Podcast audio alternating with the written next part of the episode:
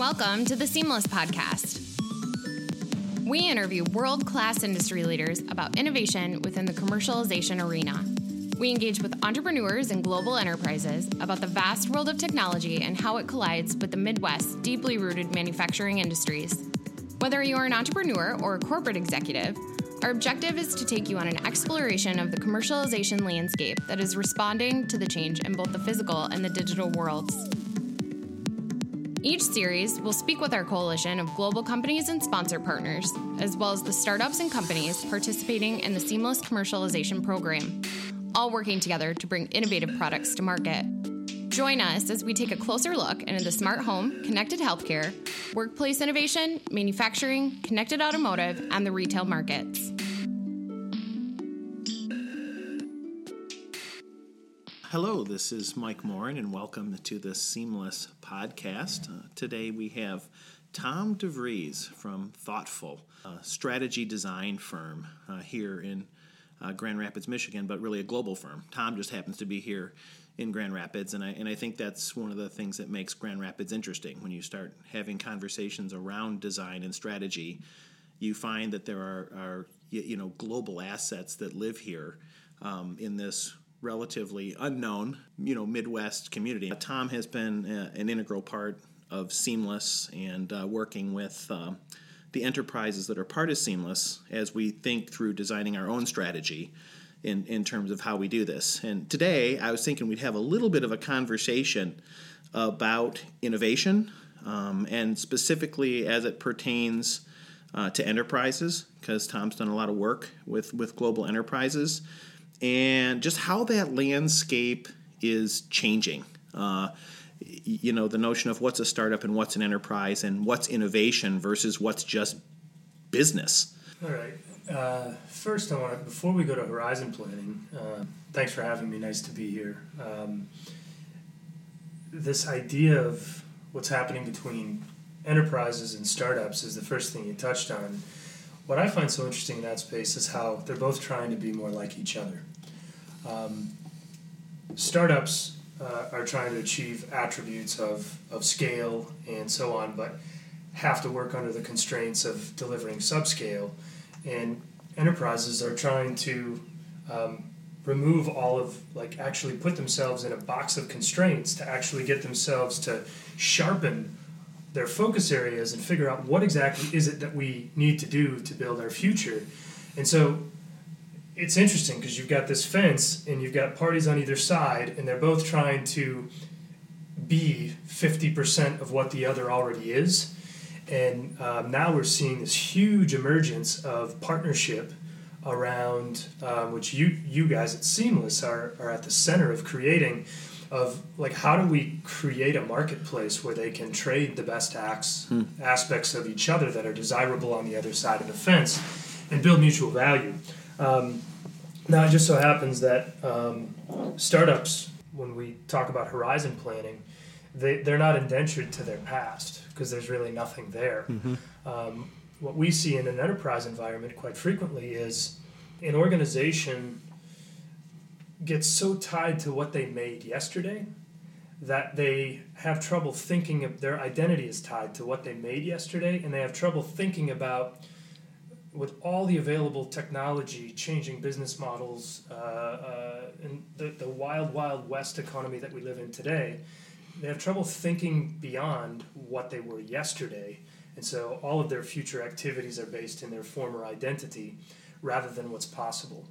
Whereas a startup starts with what's possible and they have no identity that they're tied to, so they just see a much more open charter and, and I've been excited to be around Seamless because you start to see what it looks like mm-hmm. when we work across those boundaries. So this is interesting. Your, your, your comments raise a whole bunch of points, and, and for anybody that knows both you know Tom and myself, you, you'll know this conversation is going to wander all over the place, but uh, uh, hopefully it will be interesting.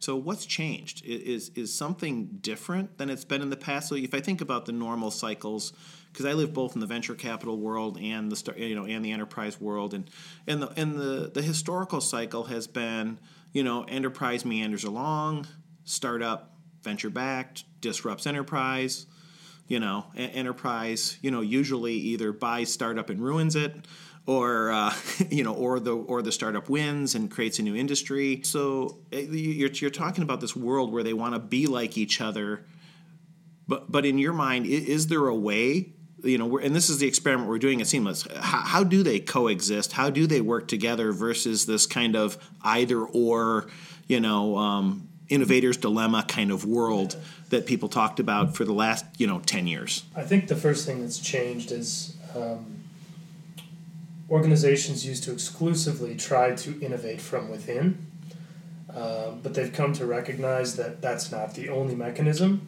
And as uh, you know, we went through a couple of tech startups, a bubble, you know, a crash, an emergence. Venture capital as a professional uh, collection of activities has really come into its own. And there are lots of people who are quite good at it and understand the mechanisms of managing a portfolio and so on. So it's interesting to to see how venture capital used to be venture capitalists exclusively, and now you're seeing corporate venture capital become kind of a must have if you're an enterprise. Um, and uh, if you're not going to build it internally, you better find a way to get access to it because sometimes buying a capability or buying a new offering or buying your way into a client base that you can extend yourself into um, is a better, faster transition than actually doing it. Now, where that gets sticky is the cultural integration of those types of acquisitions and the autonomy, the degree to which you let them live autonomously, as Google has done with, say, Nest, quite a bit of autonomy in that relationship versus integrating them into the core. Which can you think of a good example of something that either did or didn't go well there? no i mean i think i think we'll all be hard pressed to come up with examples of of how startups were integrated well within i mean i think the most successful stories is as you've alluded to allow the startup to kind of be its startup and ev- even if that means cannibalizing Yeah. something from you know from the core enterprise i mean i think it's easy for enterprises to say you know we'd rather be invested in something that cannibalizes us than to have something we're not. But the the, the actual practice of that um, especially for publicly traded companies i think is is in, increasingly you know problematic. So you know i think when we when we created seamless what we realized was missing is there there was no soft landing spot for this. There was no place for these people to date right and and that's what was creating some of the problem It- you know you had to go from you know i just met you to let's get married um, and and I think that you know you know we don't have this figured out, but I think that's some of the experiment is to uncover. I think our enterprises and our startups are uncovering the good parts, but the challenges as, as you're talking about, and a lot of those are cultural. I think that's a big point. Uh, you know, this notion of, of dating. I think what that starts to fly in the face of is back to your question of what's changed. And I think enterprises are starting to wake up to the fact that uh, they can't control everything.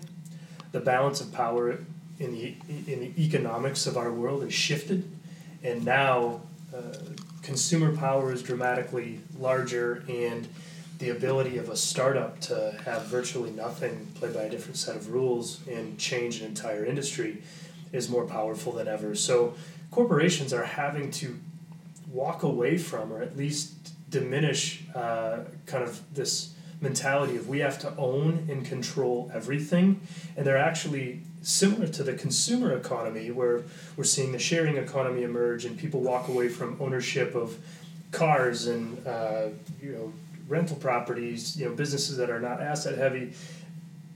We're even seeing corporations say how do i invest in and get access to the intellectual property in that startup um, as opposed to having to own the whole thing and possibly stifle it through the way we manage it um, so we're, it's, it's fascinating how the B2B uh, economy and how the, the relationship even between venture capital, startup, and enterprise is changing, and it's all tied to this this abstraction of ownership and saying, is that really necessary? What's in there that I really want? Do I need to own the whole thing? That's great because I think what we're seeing is is the relationship between the customer and the enterprise is fundamentally changing. Um, one of the you know the other things we talk about a lot at Seamless is how vertical markets are just disappearing because almost nothing really happens within a vertical anymore. Um, and I think about the most recent mapping exercise that we did, right? And, and, we, and, we, and we end up getting down to really at the end of the day, this whole thing is about individuals having aspirations and goals. And you know maybe those are related to their health, their finances, their career, their family, whatever that is, right? And and really, what companies and brands have done for years and do is help them help them achieve those, right? Yeah. So so let let's let's think about that a little bit. You know, right? So so you can't own the customer anymore because you're only one small part of of their existence. Okay. So what does that look like now, right? So so when we used to talk about you know mind share and brand dominance and owning owning a you know owning a customer, what what what is the new relationship? with the customer. You know, I mean, even if we talk about our companies, if you're a Steelcase, if you're a Meijer store, if you're, you know, an automotive, you know, Faurecia automotive interior, what, what, you know, what is that, what is that looking like or starting to take shape in the new economy? It's what you're highlighting. I think is a, a shift in the competitive landscape and how we think about and act against it in in the coming world, as the balance of power has shifted. Um, uh, companies can't own customers. I was just in Las Vegas for the Future of Travel Experience conference, which was primarily tied to the aviation industry, and uh, we met with a lot of organizations um, from you know some of the uh, best airports in the world um, to uh, you know, service providers on the ground at airports to uh, vice presidents of a variety of airlines to uh, Boeing and kind of across the value chain in that industry. And you'd go in session after session where you'd be meeting with and talking with people or seminars of speakers, and everyone would talking was would use the words, who owns the customer experience? We're going to own the customer experience. We're going to own this customer experience. So this is actually contradictory to what we've just said that companies are willing to give up ownership. But now what they're saying, man, if we could own one thing, we would own the customer relationship. The problem with that statement is when you talk about ownership, it's almost like you're talking about them like it's a slave in the 18 or early 1900s. Right. That's not how a customer wants to be thought about. They want someone to forge and earn a relationship with them, not someone to own a relationship with them. It means you need to earn it. Mm. It means you need to do something that matters so that they choose to reciprocate in that relationship and be a part of it. The notion of, of a company having to wake up and earn a profit again instead of make or take a profit, which is how they've come to talk about it in recent years, is profound. Hmm. And the companies that are really handing it to the marketplace and, and smoking everybody They've come onto the scene and they're behemoths in 10 years or less, the Googles, the Amazons. They're all focused on forging customer relationships. And I, I, the way they talk about things um, on their websites and in everything they do is relationship driven, not ownership driven in those customer relationships. And so it, it's really, really critical that we do that. So where that goes in the horizon landscape, when you think about thinking about uh, horizons, what we do is we look at, uh, we did this activity recently with companies from a variety of industries, mm-hmm. and we said, what does the world look like in a fully functioning, smart, and connected world? Um, multiple industries, and we started to craft a simple, kind of short view of what would that world look like. What can people do, and what infrastructure needs to be in place to enable that?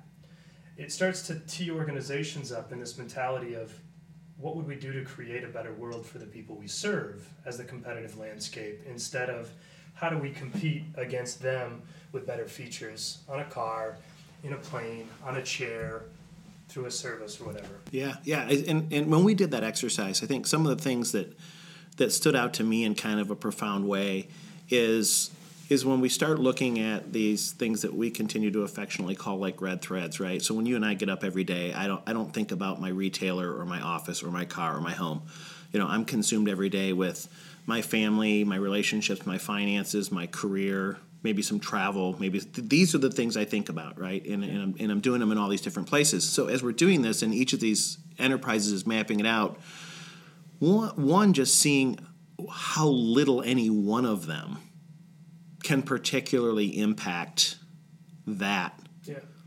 you know the outcomes they can collectively do it they can enable it but they can't really impact it and then secondly the one to me was when we got in the conversations about individual aspirations and goals how you know i think about how disney's been held up for years as the ultimate in experience right but that was here's how you come to disney and experience their world Yep. not how does disney help you Wow. experience the world you're trying to design, the world you're. We have access to so many more inputs, and we can envision so many more outcomes for ourselves now that I don't need a brand to tell me how I want to live or what I want to aspire to. Now, I need them to help me achieve it, but it's one thing to to experience their experience. It's another thing for them to help me craft and experience mine. Yeah, it's, that's really interesting. I haven't thought about this in a long time. It's it's quite profound what you just said. Uh, Disney creates an experience for you in an artificial world that they can control the rules of, but it's distinctly different than what most companies are doing, which is trying to impact your life in an environment that they can't control on a daily basis. Yeah, I mean, I think more and more we are starting posi- to position seamless at the at the intersections of these. So, so I think about you know the notions of uh, Faurecia Automotive and a Steelcase um, as we start to move towards autonomous work, right? You know, autonomous vehicles, and a lot of what's going to happen in those vehicles is work Yep. right so how you know so so we're you know we're actively scouting technologies um, you know that can that can fall in that space. And and so but what i think needs to happen is from the enterprise standpoint is they're in this place where they have to deconstruct their business. You know you've talked about how they built this business that moves in a direction but if they went back to their original core so e- every one of these companies, whether it's Meijer, Steelcase, Faurecia, Spe- i- i- if you ask me what they do, that's dramatically different than what they know Or what they make. or what they make. Exactly. So you know, I, I may have codified my intellectual capital into a particular business model, service, product, but at the at the core value, where the value really comes from, if you back into it, it's it's a worldview. It's years of experience and interaction with customers and learning. And you know, Steelcase being just one example, and I've, I've mentioned it before. Whenever I intersect with them, the amount of knowledge they have on how people work and live and productivity and work life balance astounds me. I mean, it's absolutely fascinating. And, but then thinking about you know how you can use that in the future right? And then how do you use startups? I mean this is what we found is that is that the startups in some cases the the, the interactions are great and in some some cases it's it's it's interesting material around which to have a conversation within the enterprise. So whether that's the enterprises talking to each other or the startups talking to the enterprises i think it's really um, the magic is in the platform not necessarily any one little piece that comes into it, but bringing all of that kind of stuff together. Um, Yeah. yeah, you know, Everybody's a part of it. A lot of companies haven't realized yet that they are a part of it. They're still playing by the old games where our competitive set is set by the same people that our market is identified by, the industry boundaries, and so on. But then when you get organizations like Volvo and Audi looking at uh, delivering packages to your car instead of your house, why on earth would they be in that business? Because they've woken up to the new competitive landscape, which is we've got to serve our audiences in more meaningful ways. So we're willing to go outside of our traditional industry boundaries. People are ordering more things online, which means goods want to come to people instead of people wanting to go to goods, which means that there's a secure chamber by which we can deliver those things and it's closer to where the person actually is. So we could probably forge a more meaningful relationship with our audience by adding this feature set into our car. So you're not even in the automotive bus- business anymore. It just the automobile becomes a platform by which you deliver additional value into that person's life.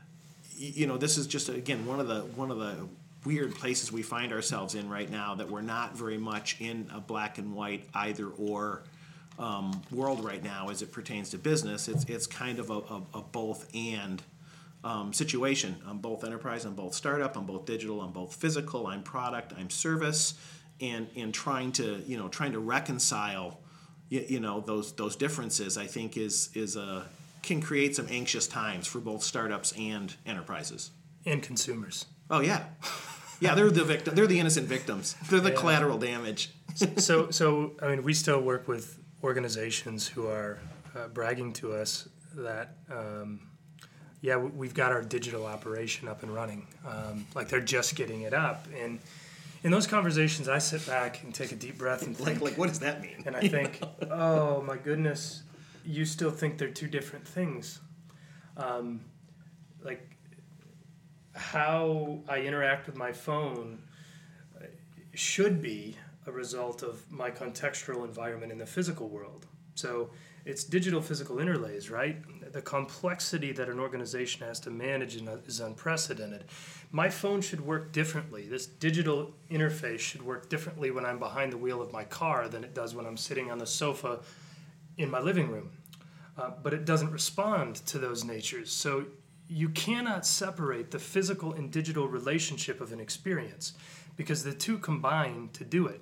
Now, pause for a moment and think about when you wake up in the morning and the first time you look at your phone. Every app essentially is like a kiosk in physical space trying to do often very similar things, right? I have a series of travel apps that do almost exactly the same thing. Um, I have a Delta app, I have a United app, I have an American app, and they're all using digital real estate to try to capture my attention. But, but we're making the same kind of mistake. So, one of the huge opportunities that startups are doing that old school companies can't do, companies that are born digital um, and move towards the physical world, because they can get in the game cheaper oftentimes through software and hardware is they they tend to start from a premise of not making the mistakes that were made by business yesterday because they're not trapped in the old school thinking. Mm-hmm. And that's part of the value of, of why a company should be wanting to actively partner with newer companies, younger companies. Some of the smartest executives of our time are in their 20s and 30s. Yet in traditional organizations, you can't rise through an organization that fast. It's like drafting a hot young quarterback and putting him on the bench for 15 years and not giving him any game experience. It just doesn't make sense. Right. So our enterprises don't know how to elevate talent and yep. develop it, but startups are just saying, you know what, I'm going to find a way to pierce your world, whether or not I do it through your organization. Yeah. I'm actually liberated by not being trapped in your organization. And so they can also capture a collection of talent that they literally can hire but can't keep. Right.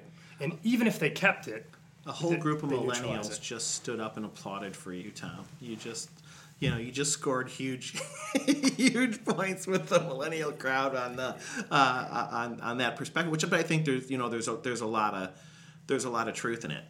Yeah. Well, well, as usual, you know, Tom, you and I could. This could be a 14 part series. Um, let, let's bring this home a little bit. And so, from your perspective, as, you're interacting with some of these these enterprises, and and what you know, where, where do they start? What what can they be doing today? You know, I, I, you know, they don't always move at lightning speed, but but what you know, what can they be doing? Where you know, where where do you start? Where do you focus? Um, if you know, when we did our little Horizon activity cross industry a few weeks ago, and we started to look out at what does the distant future look like, one of the big points that came out from all organizations is you know, if we look at kind of near term horizon, we tend to think about our company and what we want to do. If we look out across multiple horizons in a distant future, uh, the use everything is about service of, of the user.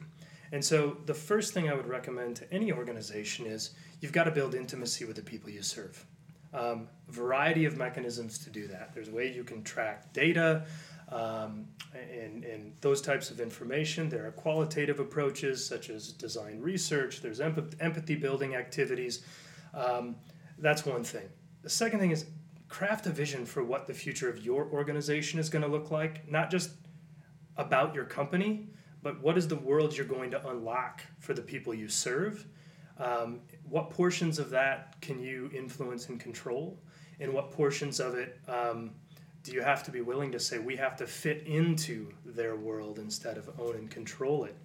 Um, and then the third thing is stop trying to own and control everything, um, including every business capability, and develop the ability to partner and invest in areas that are important to your organization instead of trying to create everything from within. Um, you can't do it all. Um, you, you used to run one business on a highly optimized efficiency scale. The business of the future is, is looking at configuration of a series of capabilities and then being able to kind of configure pieces of those capabilities to deliver experience one over here and experience two over there and experience three over there. So you're not running one equation for optimal efficiency right now. You're optimizing subsystems with different kind of audiences. And so you've got to think about um, what are the few things we want to be good at, and then how do we gap fill with partnerships to serve different audiences in different environments. Yeah, good, good stuff. So you know, so as, as we've been talking, the one thread that just keeps running through my mind from from what you said is, if you're a company, just this simple exercise of you, you know, drop the notion of control, drop it from your vocabulary, drop it from your planning. Yeah. You know, assume that it's that it's a myth. It can't be done. And if your only path forward is through enablement, yes, what's that path? right? What what does that look like? Who do I have to are those- partner with? What are those mechanisms? Yeah, what are the mechanisms? What needs to be in place? What needs to happen for me? You know, uh, for me to help my customers enable the experience and the and the life that they're trying to achieve. Not my vision for them, their vision for them. How do I do that? And that just that exercise alone, if you went through your current business model and said, where are we trying to control? Where are we trying to enable? Yep, I think would be fascinating. absolutely. Yeah, well, great conversation. Uh, thanks everybody for joining another edition of the Seamless uh, podcast. Uh, we'll be coming at you on a regular basis. Please follow us on all social media as uh, Seamless IoT, uh, or you can visit us at seamlessaccelerator.com and tell us a little bit about your business, and we'll get back to you. Thanks.